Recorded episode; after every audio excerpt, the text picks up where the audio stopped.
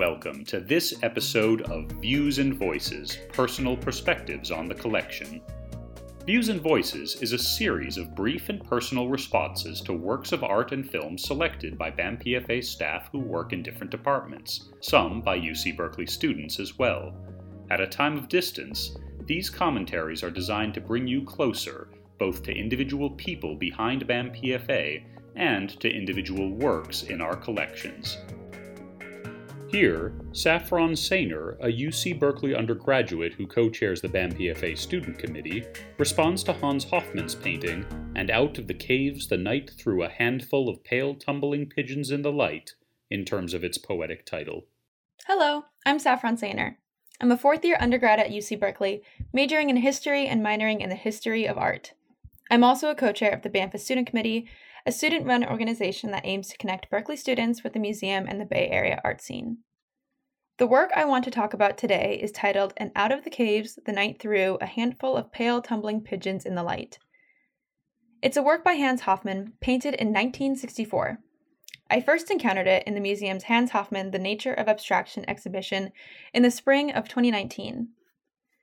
It was the title which struck me, and I'm sure many others. It's so long, and the painting itself is so detailed that the title alone probably elicits quite a different image from what you actually see on the canvas.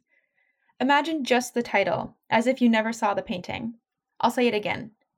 And out of the caves, the night threw a handful of pale, tumbling pigeons in the light. The title is so expansive while remaining so specific, and yet the work itself is so mutable, with ample room for interpretation. It's abstract, after all, where are the caves, the pigeons? Where is the light and where is the night? Are we as viewers meant to look for those figures in the swipes of color? Or are we looking for a feeling, an emotion?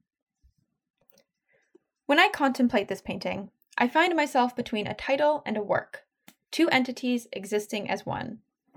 At first, I assumed Hofmann created the title on his own, that he saw something in his work that reflected caves, pigeons, the night, and that really interested me Abstract art, like Hofmann's, has always felt a bit elusive to me as someone more interested in the Northern Renaissance or Flemish art, which is grounded in figures, symbolism, narrative. I later learned that Hofmann did not, in fact, create the title himself. It's actually a line of poetry from Rainer Maria Rilke's Sonnets to Orpheus.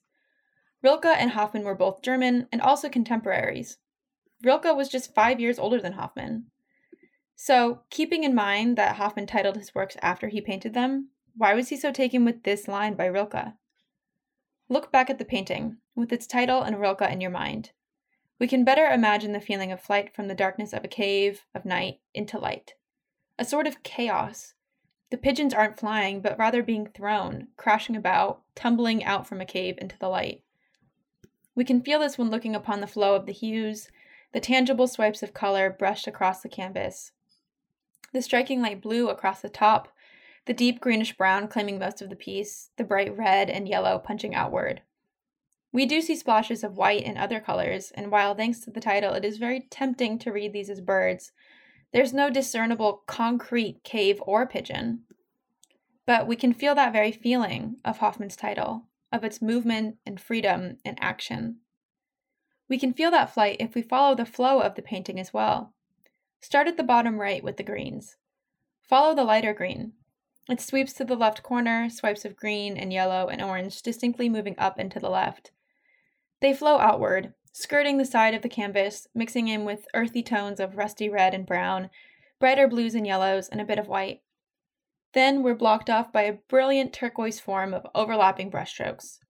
These strokes move downwards, piling on top of each other, and are quickly buried by the dark, muddy green that dominates the canvas.